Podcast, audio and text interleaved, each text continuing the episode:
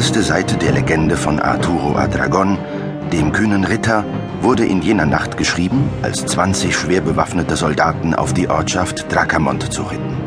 Den schwierigsten Teil ihrer Mission hatten sie bereits hinter sich. Sie waren heimlich in König Benitius Ländereien eingedrungen, ohne von dessen Männern entdeckt zu werden. Natürlich schwebten sie noch immer in Lebensgefahr, doch derartige Risiken waren im Sold und in ihren Treueschwüren inbegriffen. Wir werden bald nach Hause zurückkehren, versprach Hauptmann Krommel seinen Leuten. Wenn alles gut geht, bekommt jeder von euch eine ordentliche Belohnung. Zur selben Zeit wurde außerhalb des Dorfes, in der Nähe des Friedhofs, im Innern eines alten Turmes fieberhaft gearbeitet. Die Gehilfen des Alchemisten Archimaes hatten die Fensterläden geschlossen, damit sie vor neugierigen Blicken geschützt waren. Arturo, Archimaes junger Schüler goss eine schwarze Flüssigkeit in einen Glasbehälter. Dann tauchte der Meister einen Federkiel in die Tinte und begann auf das vor ihm liegende gelbliche Pergament zu schreiben. Mit ruhiger Hand reihte Archimaes wunderschöne Buchstaben aneinander, einen kryptischen Text, den kein Sterblicher je würde entziffern können, da Archimaes ihn in einer von ihm selbst erdachten Geheimsprache verfasste. Auf einmal jedoch störten beunruhigende Geräusche die Stille das Geklapper von Pferdehufen auf dem Straßenpflaster, gebrüllte Befehle, das Scheppern von Rüstungen, Schwertern und Schilden. Archimaes hörte auf zu schreiben, und schon wurde die Tür zu seinem Arbeitszimmer aufgestoßen. Keine Bewegung, brüllte Hauptmann Krommel mit gezücktem Schwert. Wir handeln auf Befehl des Grafen Erik Morfidio. Ohne darüber nachzudenken, dass er gegen die Krieger keinerlei Chance hatte, stellte sich der junge Arturo den Soldaten in den Weg.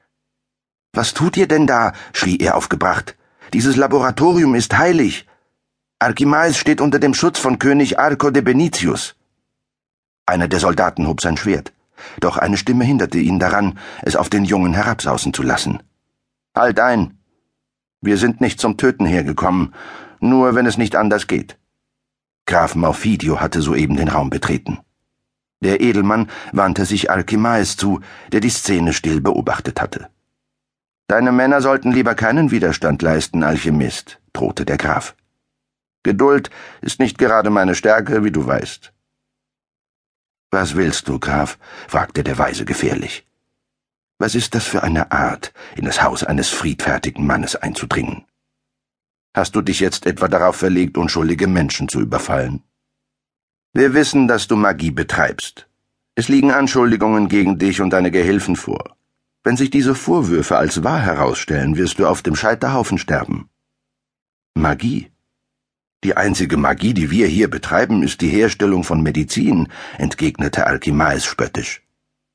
Mir ist zu Ohren gekommen, dass du eine wichtige Entdeckung gemacht hast. Du wirst jetzt mit mir auf meine Burg kommen und von nun an unter meinem Befehl stehen. Ich stehe unter dem Schutz von Arco de Benitius, widersprach Archimaes. Ich werde nirgendwo hingehen. Du weißt, dass du dein Verbrechen früher oder später gestehen wirst. Diese geheime Formel, die du so gut zu schützen weißt, kommt einem Verrat gleich. Und ich lasse nicht zu, dass deine Entdeckung in die falschen Hände gerät, fauchte Morfidio und betrachtete das Tintenfässchen, das Archimaes eben noch benutzt hatte. Wie ich sehe, ist auf der Feder noch frische Tinte, sagte der Graf, ergriff den Federkiel und schwenkte ihn hin und her, so dass ein paar Tropfen auf den Boden fielen. Was hast du da eben geschrieben?